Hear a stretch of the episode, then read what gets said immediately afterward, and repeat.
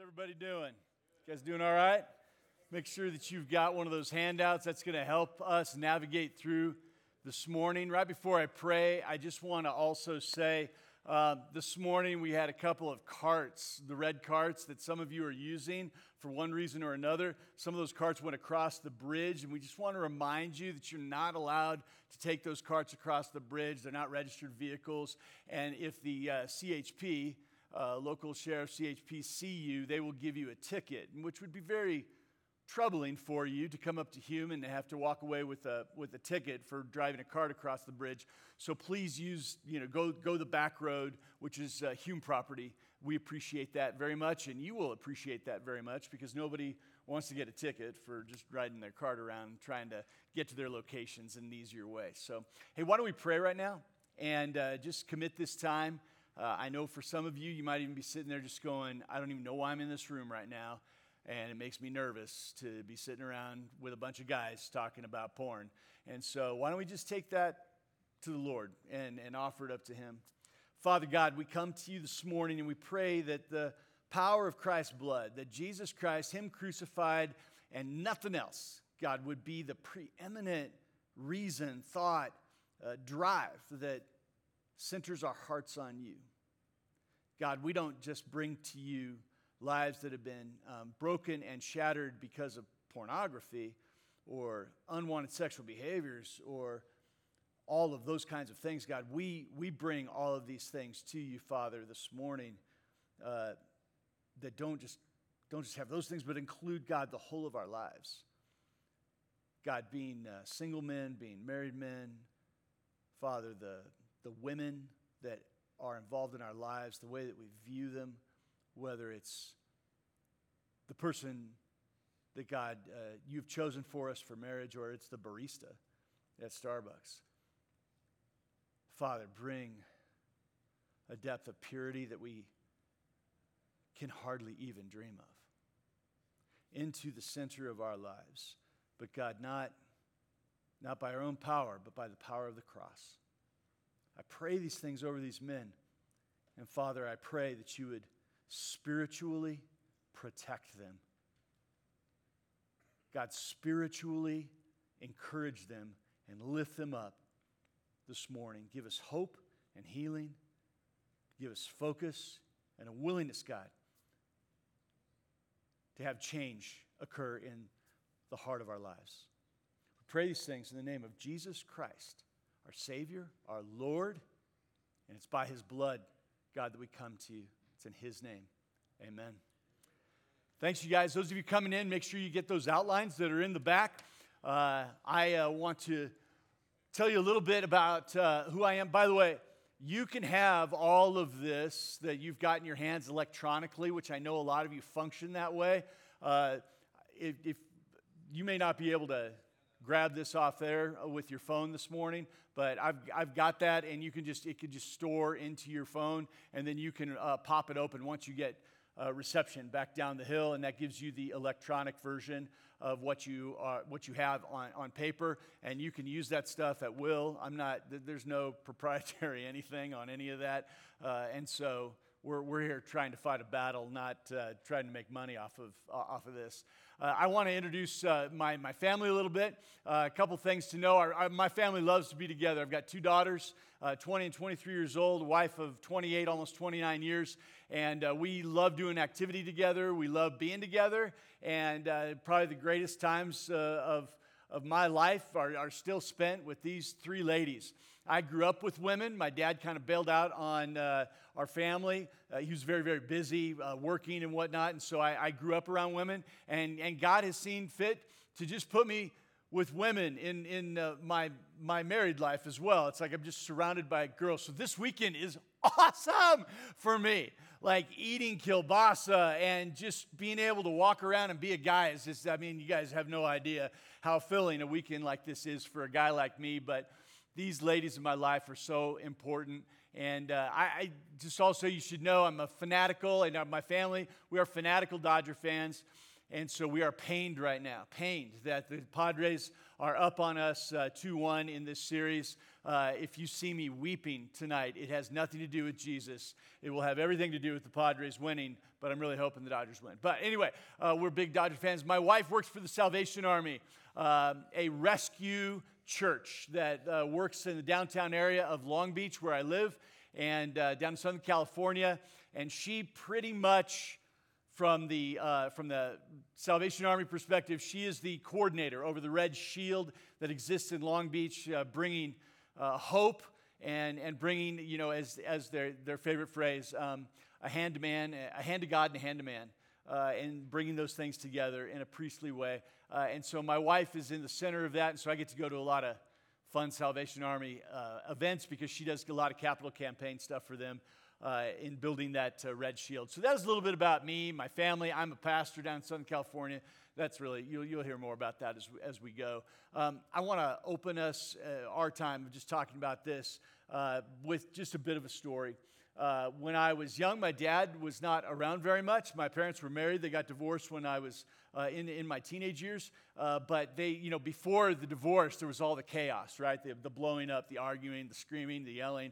And my dad's kind of parenting uh, was, was pretty much just to, to come in, scream and yell, pound things, throw things, and then leave. And then he'd be gone for a, a week at a time because of work and a, a lot of other things. And so um, I, I, I, did not grow up with a very good example of what manhood was. I did not grow up with a very good uh, father, to be honest with you. My father and I, just as a side note, reconciled when I was 40 years old. I'm 55 now.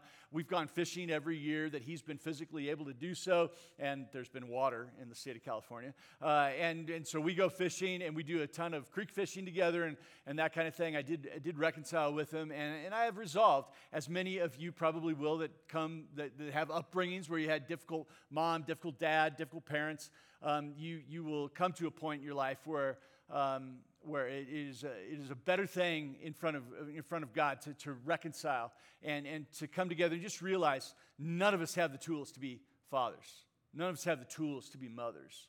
Uh, we don't have the tools to be parents, but we're thrust into that when we have kids, right? And uh, my parents did the best job they could.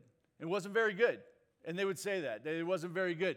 But I'm okay with that. I'm okay with that because now I'm a parent and, and I realize without Jesus in my life and without a lot, a lot, a lot, a lot, a lot of training, um, I, I would be the same, I would be the same guy. Uh, and I've really had to mitigate against that. But when my dad was young, when he was just a young father, um, I found a stack of his Playboys, which back in my day was how guys were exposed to pornography uh, I found a stack of Playboys and other magazines, and, and so I took those, and of course, I showed them to every single guy that was in the neighborhood. Um, we would sit out back, and then I got caught by my mother, which was my first introduction to how shameful it feels to uh, look at porn and be, be caught by a woman. And, and so it began to write into the inside of me that this was very exciting. My mom marched me into my dad, and she threw the magazines down, and she turned them upside down on the ground. And my dad reached over and turned them right side up and told my mother, hey, he's already seen everything in there. And then he pointed at me and he said, You can't look at these until you're a man. Well, oh, what does every young boy want to be? What does every boy always think? This is a little elusive. What does it mean to be a man? Well, I knew. It was that magazine right there. my, my dad just gave me the key, right?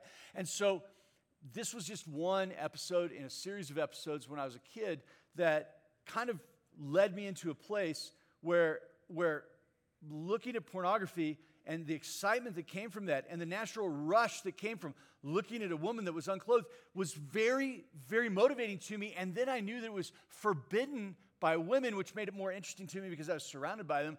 And it was also advocated by my dad, and he was a man, and I knew that. And so, and he was a very strong willed man. And so I, I felt like, you know, in, in, in order to reach those heights, this was the direction that I needed to go. I share that with you in brief because every one of you in this room has got a story. And I'm going to ask you later, not here today, right this moment, but I'm going to ask you later to share your story with the guys that you've got camaraderie with. It's important that we share our stories. We don't naturally share our stories. That's not the way that we're always wired. We love sharing stories about sports, about the weather, about hiking, about doing this, about doing that. Oh, I've been in the mountains before. Oh, yeah, one time I swam across the lake. All those kinds of stories are awesome. But I'm talking about the stuff that's a few layers down. The stuff that might even be embarrassing, humiliating, might not look like something that you want to share. So, I grew up, my parents needed some child care for us. I have two younger sisters, and my parents were overwhelmed, and so they would take us to church, push us out of the Volkswagen bug that my mom had, and just push us out the door. Whoops, I'm getting all jiggy with this. Um, she'd push us out the door, uh, and, uh, and we would go to Sunday school, and my parents would go off and they would either fight or go to breakfast or do whatever but it was just childcare that was that, that's what church was for them they were not believers and, and so they just pushed us out the door and off we went and so um, i came to christ as a child uh, at, at, at, a church in north redondo beach and and then i bumped into these verses uh, when i was hitting my, my teen years uh, this is uh, from 1 Thessalonians, it's up on the screen, 1 Thessalonians chapter 4. For this is the will of God, your sanctification. That word means, that's a big fat word, and it means, it means holiness, it means purity. It means all of the good things that, that God represents, his character, and all those kinds of things. That's your sanctification. It says that the Bible saves us, and at the point of our salvation, sanctification kicks in, holiness kicks in. When God looks at you, He doesn't see you there, He sees His Son, Jesus Christ. He sees you as covered by the blood of Jesus Christ. And so He sees a Son there, and while He has transformed you and changed you, He is in the progress as well of transforming your life so that the way that you live actually looks like a person that has been changed, saved, redeemed, reformed is really just a clean mirror, a clean mirror of reflecting the character of God. The problem is, of course, we're all bent mirrors, we're all dirty mirrors. We all have things that don't reflect well the character of God. They're, twisted, they're, they're shattered sometimes. They need deeper healing. And so, this is the will of God. Have you ever asked yourself, what's the will of God? You know what? The will of God is spelled out so clearly in Scripture. it's, it's all over the pages of Scripture. Ask yourself the question Am I living out in my life the will of God? Because your purity is a huge part of that. That you would abstain from sexual immorality, that each one of you would know how to control his own body, literally handle the parts of your body in holiness, purity, and honor. Not in the passion of lust like the Gentiles, which in the Bible, you know, is kind of a code word for all those people that don't believe in God. Not in the passion of lust like the Gentiles who do not know God. That no one transgress and wrong his brother in this matter. Isn't that interesting? Isn't it interesting that my personal sexual immorality is transgressing you? That's how community we are supposed to be. That our stories would not sin against one another, even when our sin is some individual sin that we feel like is far away from everybody else. This is something I do with, eh, you know, computer in my bedroom, in the shower, in the like. I my sin is not connected to the rest of you. But the Bible says it is. The Bible says that in the spiritual realm, what you do matters. That you are part of a body. And when you sin, you don't just transgress individually or personally, you're actually sinning against your brothers, your sisters, your family in Christ. The Lord is an avenger in all these things, as we have told you beforehand, and solemnly warn you. For God has not called us for impurity, but in holiness. Therefore, whoever disregards this disregards not man, but God who gives his Holy Spirit to you. In other words, you are indwelt by the same Spirit that indwelt Jesus Christ, that empowered him to be resurrected from the dead, that the Spirit that hovered over creation, that, that, we, that we learned about in the first, time, the first session, and, and that is alive right inside of you right this very moment. The world will tell you impurity is no big deal. The Spirit of God should tell you there's a problem with that, with that idea. Well, this caused a lot of conflict for me in my life. I'm trying. I'm trying to forward this. What am I doing? Can you forward the slide one? So, am I still on? Oh, there it goes. Thank you. I tried desperately to live in a way that I felt like would honor God according to what I was reading in the Word of God. But I kept coming back to pornography, and as pornography became more um, available, you know, it's available to all of us. It's right there in our pockets, right? Um, I, have I've got I've got my phone right here. I can access pornography in a second on my phone, uh, you know, down the hill away from Hume Lake and, and, and, that kind of thing. I, could, I, could, I can always access it, and, and it's become so so blanketing in, in our world. Uh, as it became more that way, I would use it more and more and more to, to get the thrill, to get the charge. But here's the problem I was also growing up at the same time, going to Bible college, hiding this part of my life because I knew it was shameful in the community. And, and then I, I met the girl that I wanted to marry, that I felt like God was calling me to marry. And so I got, I got married, and then I, then I had children, and I was a youth pastor at my church, and I was deeply struggling. I was using porn at work. I was using porn privately. I was, I was porning out on a regular basis. And when I would come to someone that was a mentor to me, when I would come to someone that, that I could talk to about this, here was the answer that I got, I hope.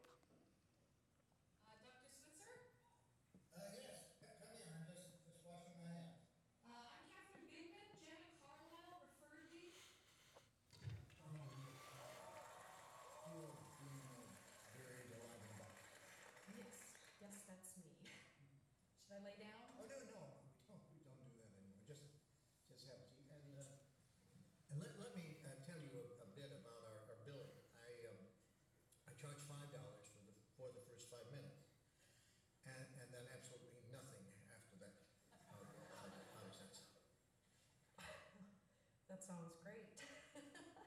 Too good to be true, as a matter of fact. Well, I can, I can almost guarantee you that, that our session won't last the full, uh, full five minutes. Now, um, we don't do any insurance billing, so you would either have to pay in, in cash or by check. Wow, okay, And, I- and I, I don't make change. all right. And Go. Go, Well, tell Why? me, tell me about the problem i- that you wish to address. oh, okay, uh, well, I have this fear of being buried alive in a box. I just, I start thinking about being buried alive and I begin to panic. Has, has, has anyone ever, ever tried to, to bury you alive in a box? No, no, but truly thinking about it does make my life horrible. I mean, I can't go through tunnels or be in an elevator or in a house, anything boxy. So what, what you're saying is you're, uh, you're claustrophobic? Uh, yes, yes, that's it. All right, well, uh, let's go, Catherine. I'm, uh, I'm going to uh, say two words to you right now. I, I want you to listen to them very, very carefully. Then I want you to take them out of the office with you and incorporate them in, into your life. Shall I uh, write them down? Well, i- i- if it makes you comfortable, it's just two words. Most, we find most people can, uh, can remember them. Okay, You ready? yes. Okay, here, here they are. Stop it!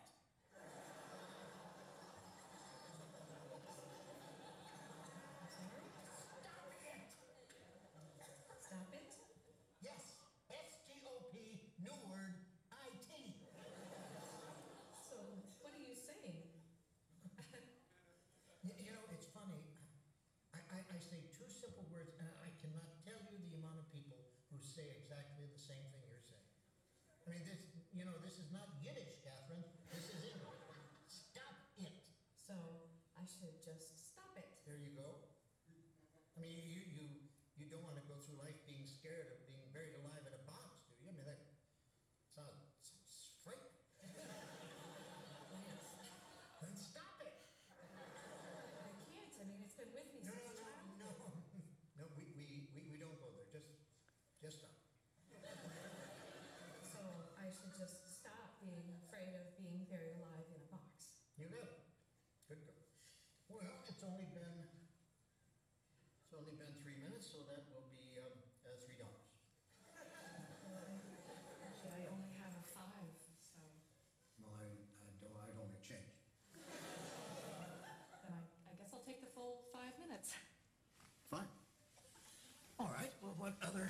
symptoms would you, would you like to address? Uh, I'm bulimic. I stick my fingers down my throat. Stop it! Nut of some kind? Don't, don't do that. But I, I'm compelled to. My mom used to call me No, fatty. no, no. No, we, we don't go there. But I've been having this dream. No, we don't go there either. But my horoscope did say. We definitely don't go there. Just, just stop it. What, what, else? Well, I have self destructive relationships with men. Stop it! You, you want to be with a man, don't you? Mm-hmm, Mm hmm, yes. Well, then stop it. Don't be such a big baby. I wash my hands a lot. That's all right. It is? I, I wash my hands all the time. There's a lot of germs there. Yeah, don't, don't, uh, don't worry about that one.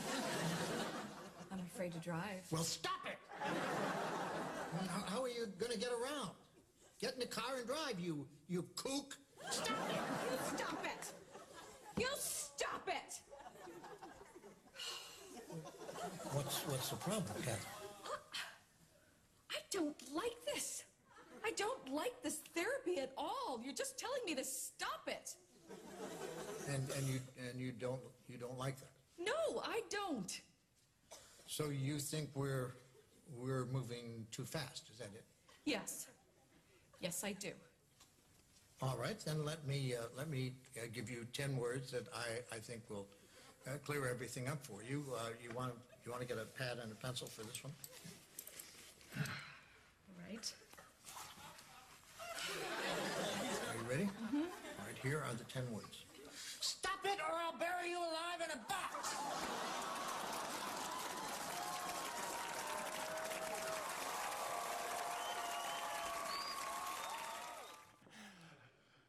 This illustrates something that I think I, I actually kind of experienced in the church. Like, I'd go to my youth pastor and I'd say, Hey, I'm really struggling with masturbation. I felt really guilty. I felt shameful. What, what do I do? And essentially, the answer was read your Bible and cut it out. Like, stop doing that. Uh, d- do something else. Uh, if, if that was the answer to the issues that are going on in our lives, none of us would have a problem with sin.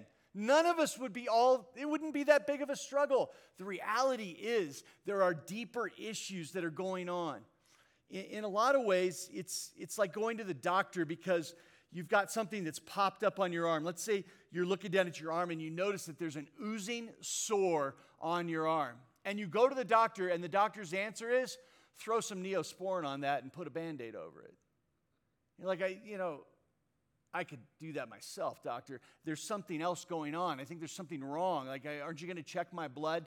No, we don't need to do that. We don't, we don't go there. Sh- shouldn't I be given a physical of some sort? Shouldn't you check me out? No, no, no we're not going to do that. We don't want to, you know, we might find some really bad things then. So we're just going to slap a band aid on it. In a lot of ways, pornography, the sin that's associated with pornography or any other sexual behavior, and, and by the way, I've, I've we've run a porn ministry at our church for the last 10 years. Uh, during that time, I've, I've worked with guys that aren't just struggling with porn, they're, they're further down line. Uh, I know 80 year old men that struggle with sexual issues, and, and I know 16 year old guys that struggle with issues. It's what you would call ubiquitous, it's, it's universal. Uh, most people that have underlying issues that are not being kind of addressed in their lives, those bubble up. And oftentimes, in our world especially, pornography or unwanted kind of sexual behaviors are what come to the surface. But these are just symptoms of the deeper things that are going on in our lives. It is crucial that we address those things being told by a youth pastor or a pastor or a spiritual leader or a friend uh, to just simply stop it, do something else, distract yourself, do some sort of replacement. Anytime you want to think about sex, You know, what's your hobby? You like bike riding? Go bike riding. What am I going to do at 11:30 at night when I'm alone at home and I'm 17 years old? I'm not busting out the front door. My parents wouldn't even let me do that. And so, like, some of the things that were explained to me were ridiculous, and I would never impose them on you. It's just one more thing to do. It just makes church and my relationship with God feel that much more burdensome. It just it just heaped more shame on me. It just because I failed at all of those things. I tried, don't get me wrong, I tried. I tried and I tried and I tried. I kept running my head into a wall. I tried everything that I could think of and everything that I could figure out from my friends. I, I would admit these things to the spiritual advisors in my life, and I would just keep getting the same types of answers. Just replace it with something else. Just, just do this. Just, just think, just always read scripture when this happens. If those were the solutions that we needed to the deeper issues that were in our lives, eh, we wouldn't have any issues. The reality is, if that has been your life, if you have, have, already been walking through this, if you have been fighting and fighting and fighting and getting nowhere with it, I believe you need to change the game. I believe you need to do something different. With that in mind, one of my favorite movies in my life, and some of you that are younger maybe even haven't seen this movie, which is actually a travesty and means that your parents did not do a good job. Um, but uh, it, it, I don't know if you've seen Rocky, the, the movie Rocky, starring Sylvester Stallone. Uh, eh, it's, it's a wonderful movie, but there are a bunch of sequels to it, and he kind of deals with different issues in the sequels. And so, anyway, in, in Rocky 2, uh, Rocky has to uh, make some changes because in, in the first fight that he had with Apollo Creed, he got his eye knocked in so badly. He's a left handed boxer, and he got his, his eye knocked in so badly that um, if he were to fight Apollo Creed again, it would be an easy target, uh, an obvious weakness that could be taken advantage of. And so his trainer tells him, You need to make some changes. You can't approach your fight the same old way, you'll just get beat again. There's an underlying truth that is there. I want you to watch this next clip. And right where you're at, I want you to pick out some things that you recognize, some things that are meaningful in this clip that would be associated with maybe uh, approaching things differently. Take a look. This is from Rocky 2. You got guts to go back in the ring with him, kid. Thanks a lot, Mick. You know, This style's too easy to figure out left-handed fighters, they're the worst, you know. They lead with their face mostly, trying to throw that big left. Right's no damn good. They ought to outlaw southpaws. Why didn't you tell me this before? I didn't want to hurt your feelings. Now look, to pull this miracle off, you gotta change everything. You gotta learn to be a right-handed fighter. Now this'll confuse Apollo, and it'll protect that bad eye. I can't learn how to fight right-handed no more. What's can't? There ain't no can'ts. There's no can'ts. Now he will beat you uglier than you are now. Now listen, you start fighting right-handed, and then you change sudden, and that'll make history. But first, you gotta get speed. Demon speed. Speed's what we need. We need greasy, fast speed. Going down. Yeah. Ball praise in his corner. The champion dancing over in his corner. We're just seconds Stick away from the great fight of the century. Super fight two, and there's the bell. And the champion comes over to hurry now and throws a couple of rights and lefts out there. He starts to take command early here, and now he kind of motions. See, come over to the center of the ring now. Rocky's holding that right hand. Back. He's fighting right-handed. I don't believe it. The southpaw still he is fighting right-handed.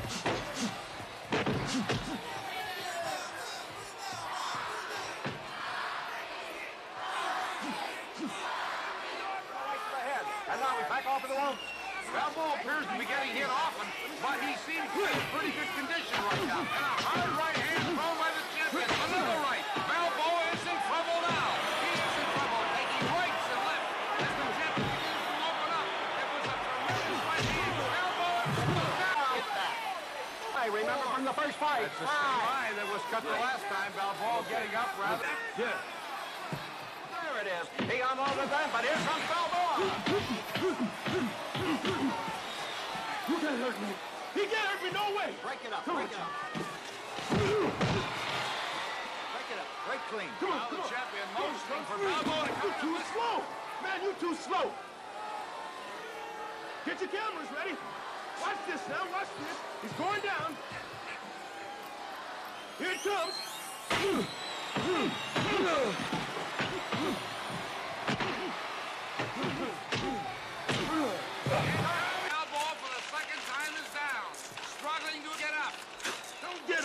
Just stay down there.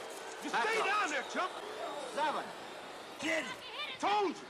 I told you. Go for him, Rocket. Pound it, pound it. And here comes, but here it is, a left and a right. He's got him back in the corner. Balboa's back in the corner. But here comes Balboa again. Where does he get that stamina? He's got the champion trapped over in the left corner. And he's spinning left and right, left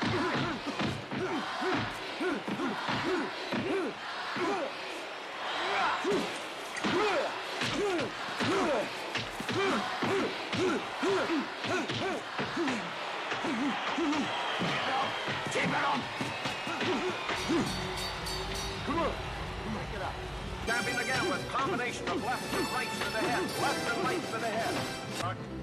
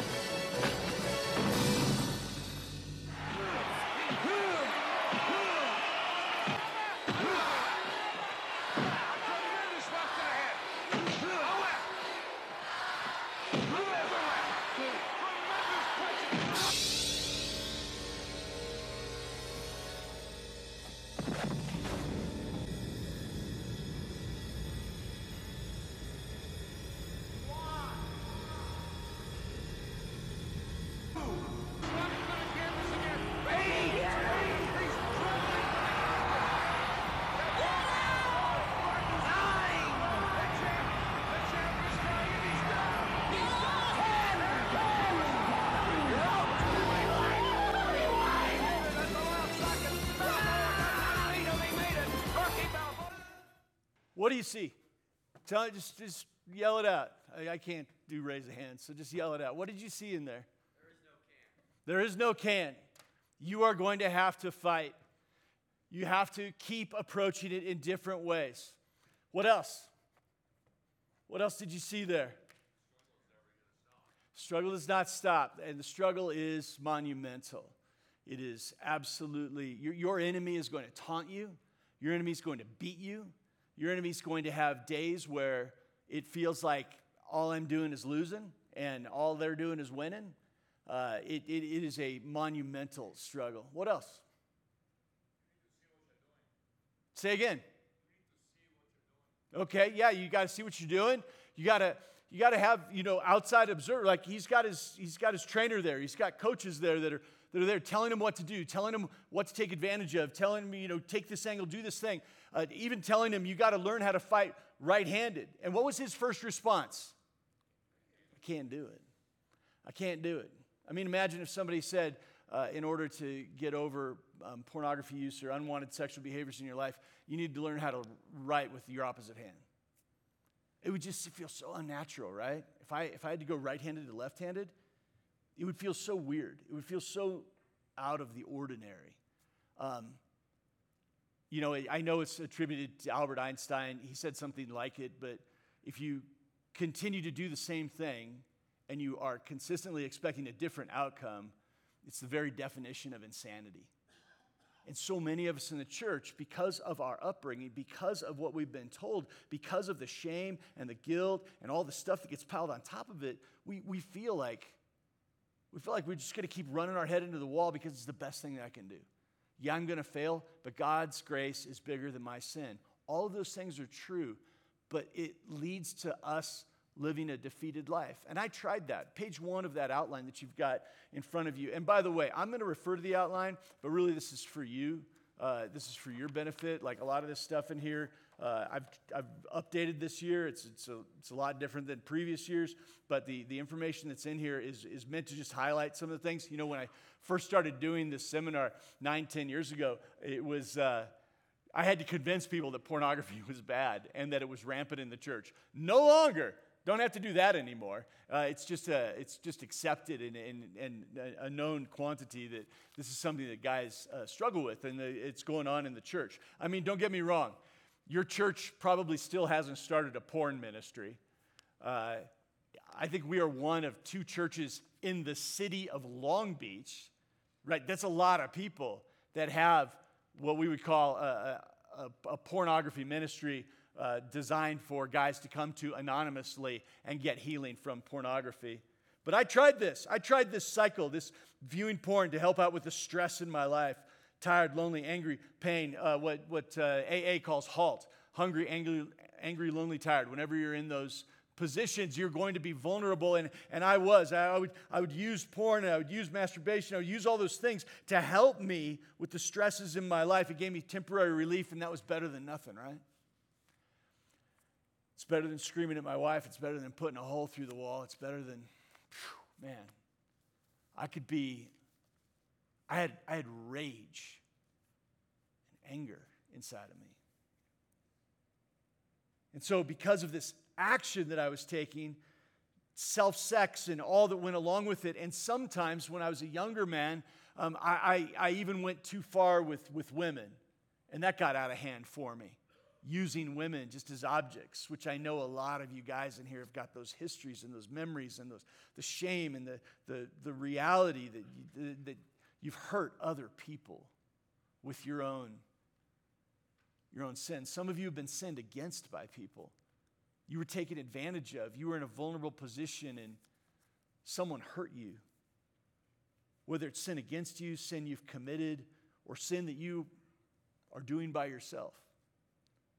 It brings shame, guilt. It, we hide these things. There's secrecy associated with them. And the church has always seemed so ill equipped to deal.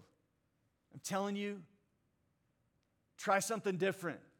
Try, I, I, I know what I'm offering up to you today is, is not easy and it's hard and it's, it's like a heavyweight fight that goes 15 rounds and you are not sure who's going to get up off that mat first.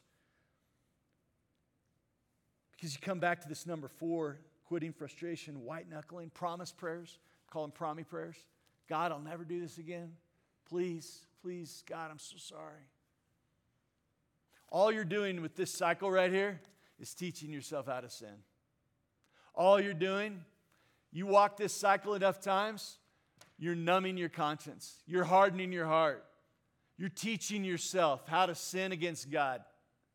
Call it what it is. You are training yourself in the devil's school of how to avoid God in your life. That's what that is right there. And you can plug any sin you want into it, it's going to lead to death. It's going to lead to destruction in every one of our lives. I beg you, try something different. Approach it from a different perspective.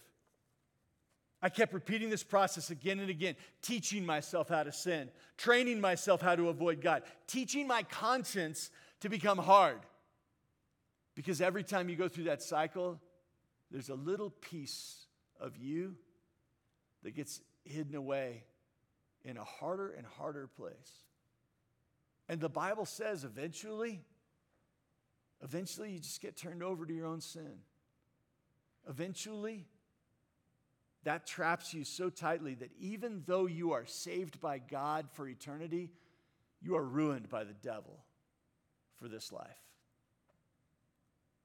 This is not what you were designed for. It's not who you and I are called to be. What am I supposed to do in the midst of this?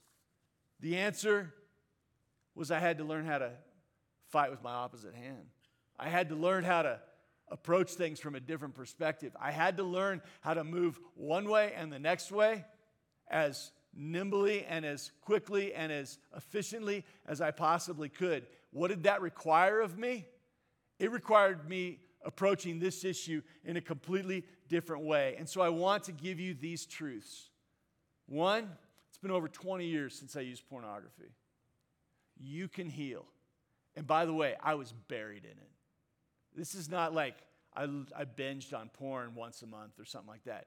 I, I binged on porn ah, six out of seven days a week. I usually avoided Sundays. Something in my conscience said, going to church or being a pastor, I should probably lay off. Uh, I, was, I was immersed.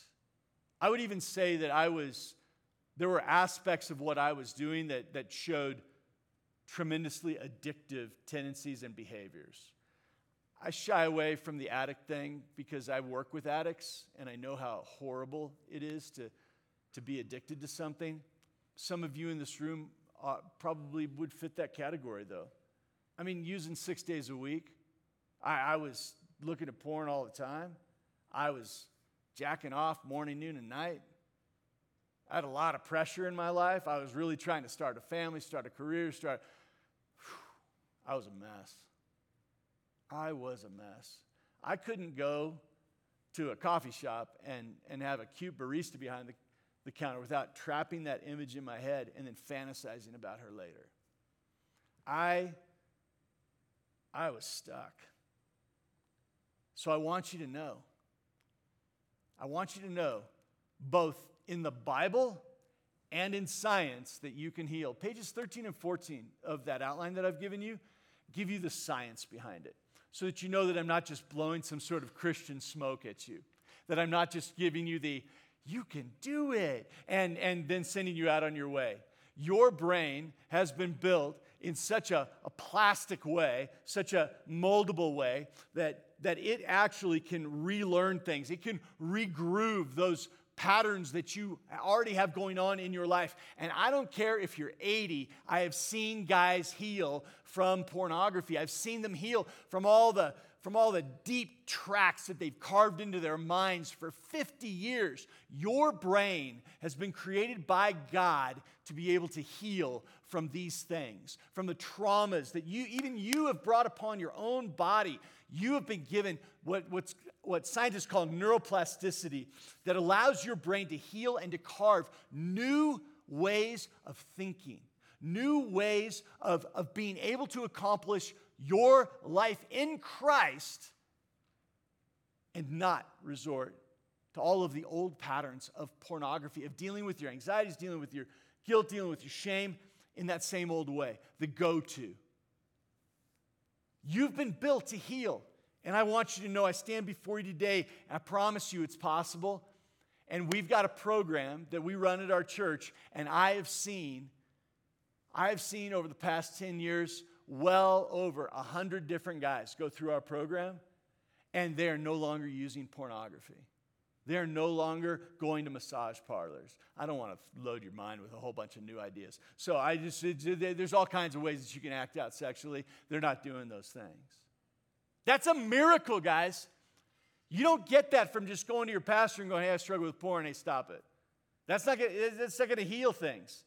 I'm talking about industrial strength healing for that cycle that you are boring a hole through your soul with.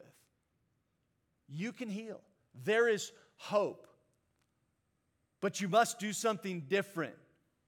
To deal with the sin that you have committed, that has been committed against you, or that you have participated in with others.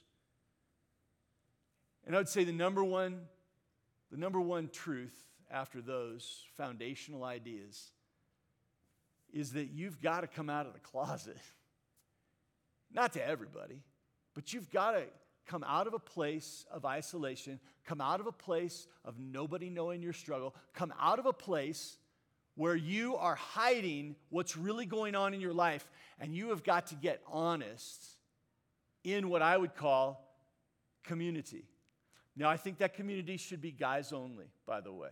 I'm not advocating at all. Please do not go from here and decide, I'm telling my wife you are going to screw up your marriage in a way that you have never even imagined. I am not asking you to do that. Please don't do that.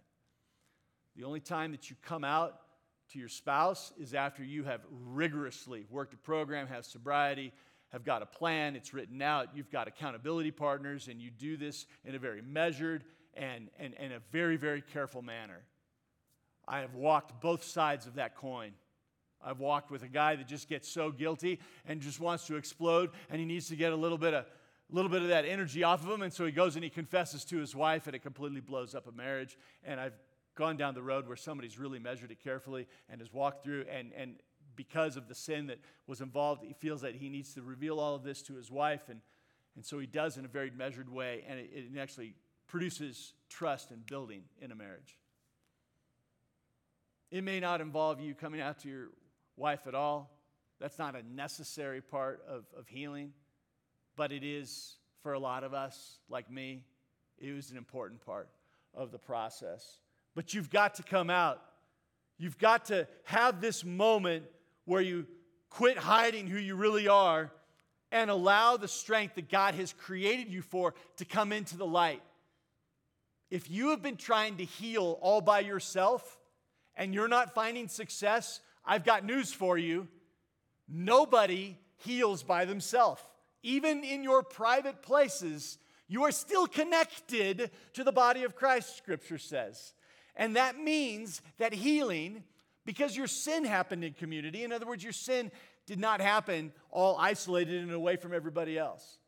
Because your sin happened in a community, healing also happens in a community. That community is crucial. I illustrate it this way. You can tell what kind of movies I gravitate towards. I illustrate it this way. You do have a name. My name is Gladiator. How dare you show your back to me? Slave! You will remove your helmet and tell me your name.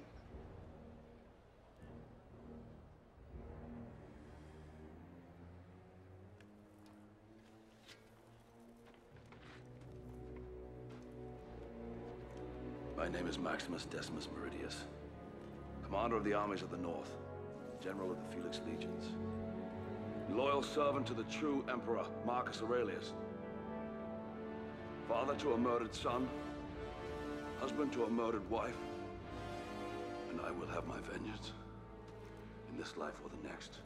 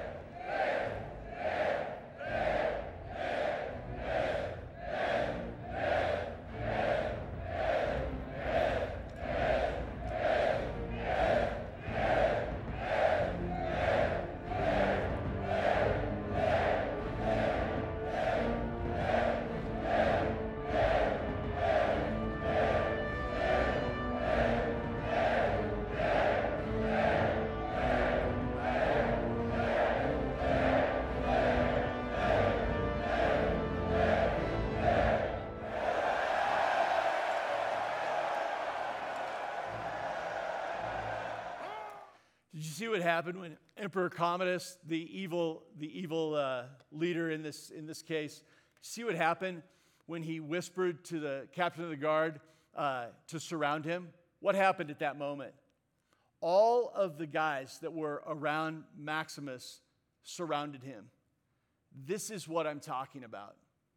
You need a group of men that surround you and help you when the enemy is attacking.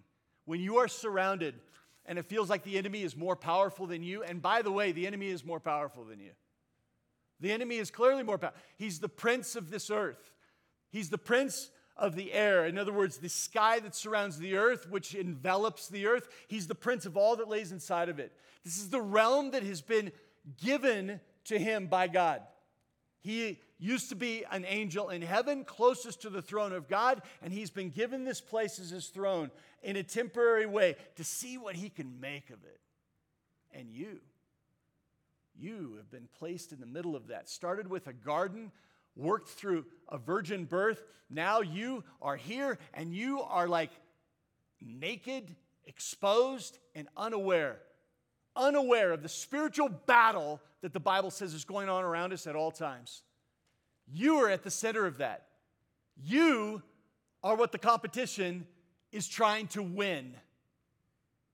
And since Jesus Christ has claimed your life, you have been lost to the enemy, but what he wants to do to you is to neuter your effectiveness, to take you out of the game, to kick you so hard between the legs that you are ineffective for the kingdom of God. In the midst of that, the only way out is to come out of the isolation, to come out of the privacy, and to begin. All I can say is one of my good friends came to me and said, Chris, I really struggle with pornography and masturbation. It's been a struggle since I was 12 years old. And this is what he said to me You seem like the kind of guy that struggles with that too. Can you imagine saying that to some guy? Like, I struggle with porn and masturbation, and you know what I think? I think you do too. That's what my buddy said to me. And he was right. He said, There's a group of us meeting. And he exposed me to material that was not, oh, I failed this week, pat him on the back, pray for him, and say, do better this next week. That is never going to work.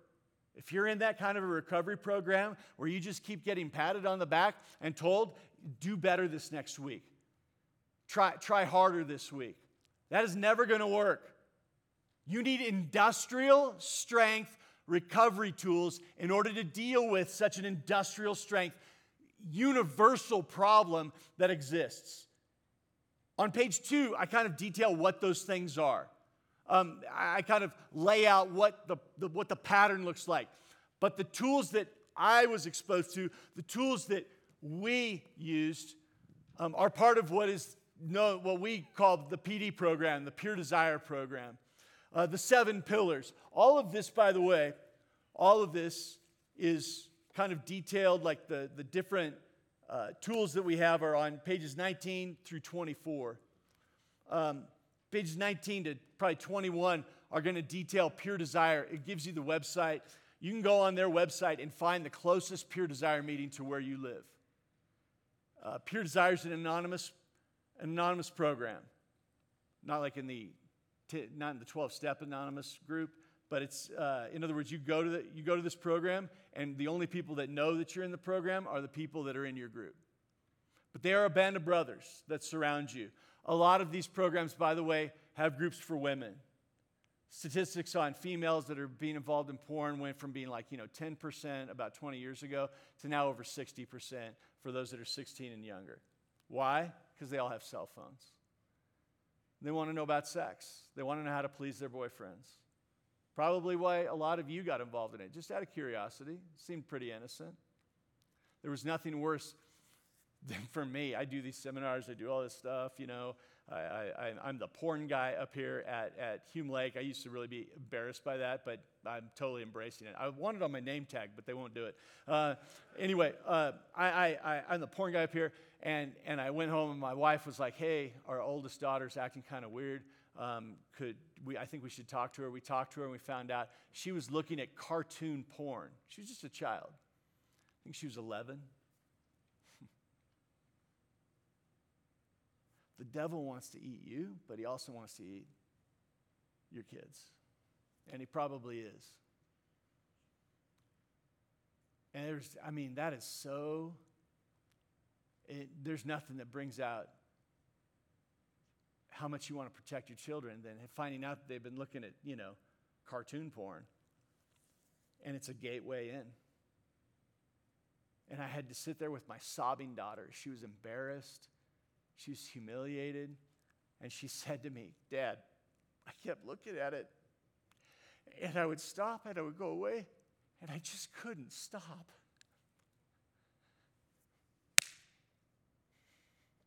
I knew exactly what she was talking about.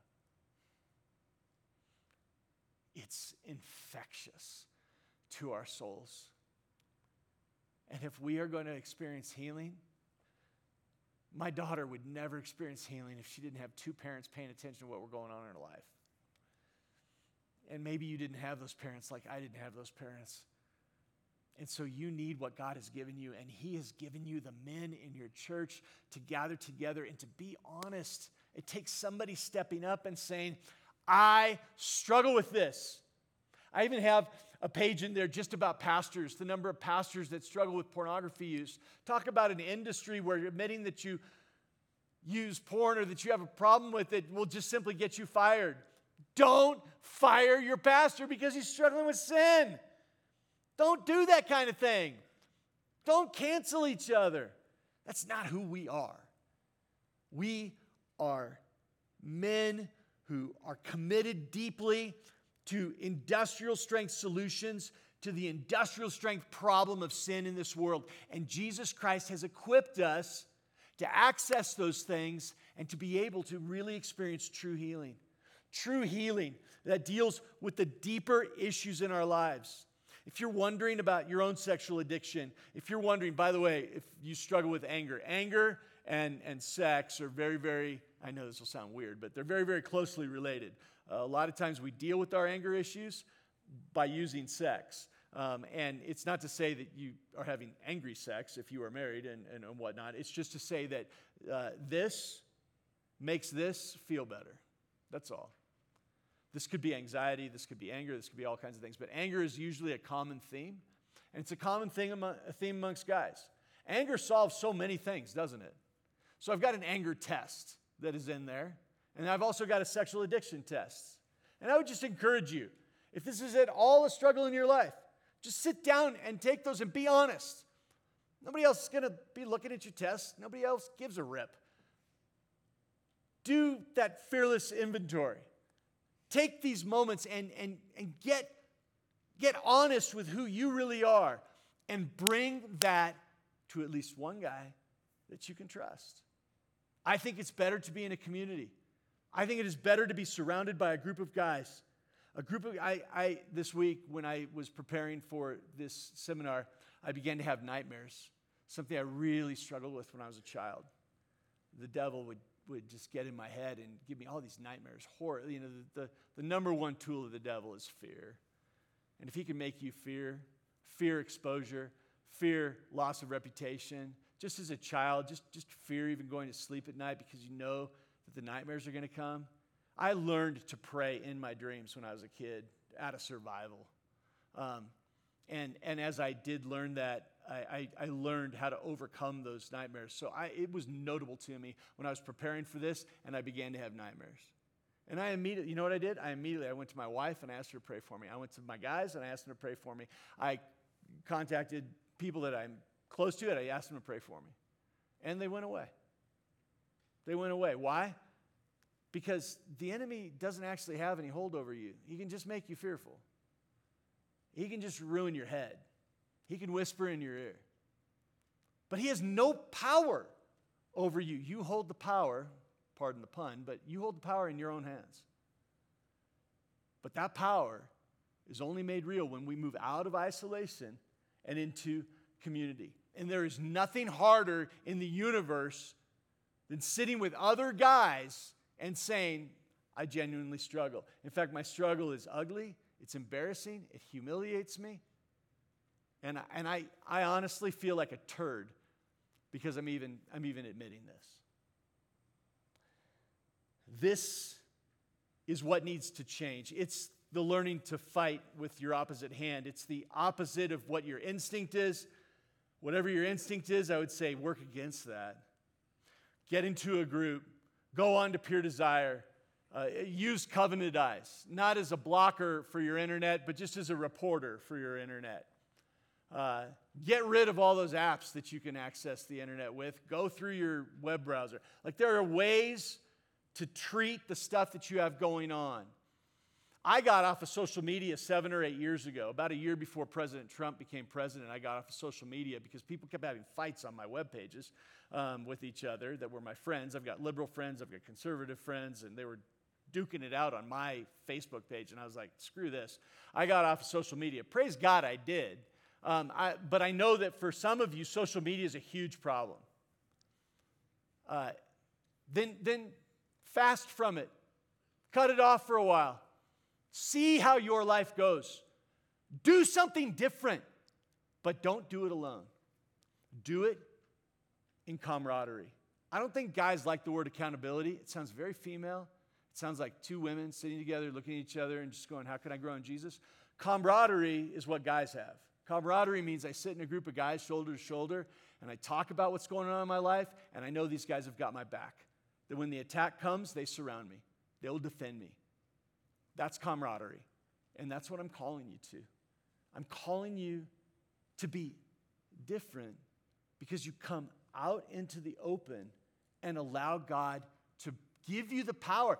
The moment that He steps out in that movie and He's given the power, it is a quick trip to where He will be able to go face to face with the Emperor Commodus. It's just a matter of time, and everybody knows it in the movie. I love Gladiator. I love Rocky. You can tell what I gravitate towards are these movies. Like, I know Bobby commented on them, you know.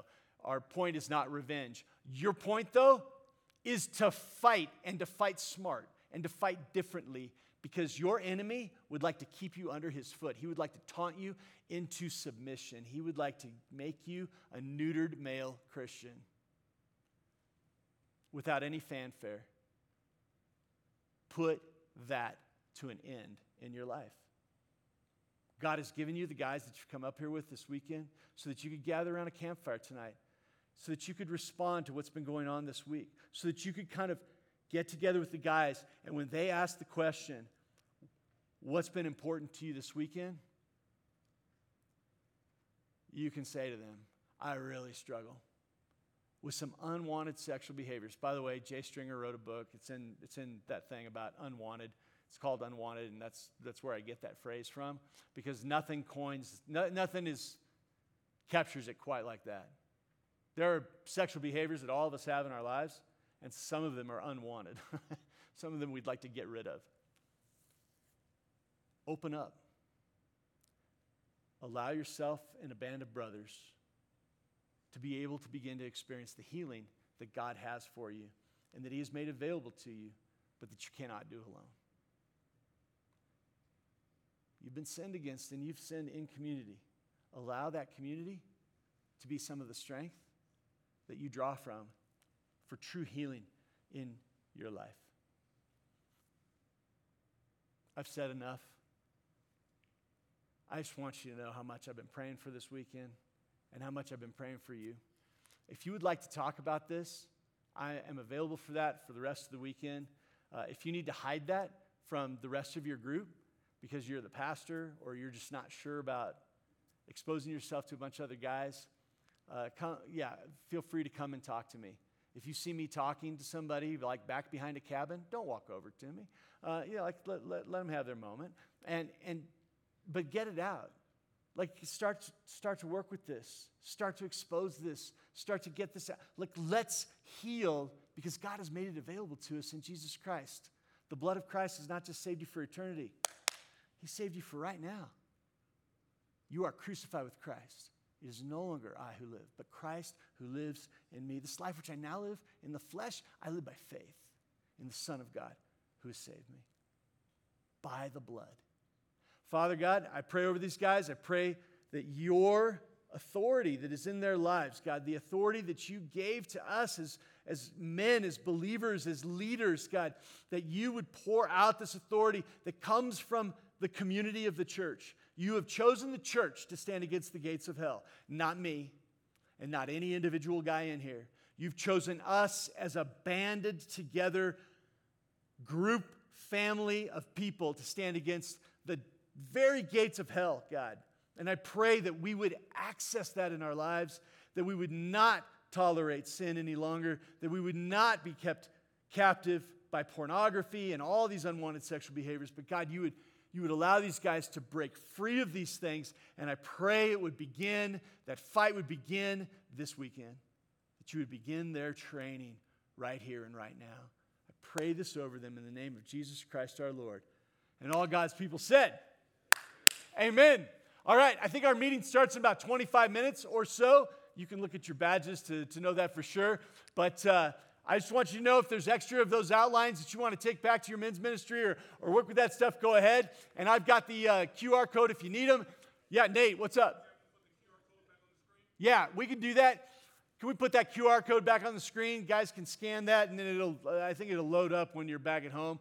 And if my name and my phone number, that's my cell phone number. Uh, I'm totally accessible. You may have to leave me a message since I don't have your number and I'm not picking up just any old number. But uh, just leave me a message, and I'll get you all the information as well. So, like, do the QR code thing, but. uh, There's also one up here that's maybe a little clearer than the big screen. Um, that's on the TV set back here. Um, but but make sure that you do what you need to do to rescue guys. You know, like, like to really be the men that say, let's take this on and let's do it together and let's get some material and let's go after this in an industrial strength way. All right, I'm, I'm going to shut up. Thank you guys. I appreciate you listening. God bless you.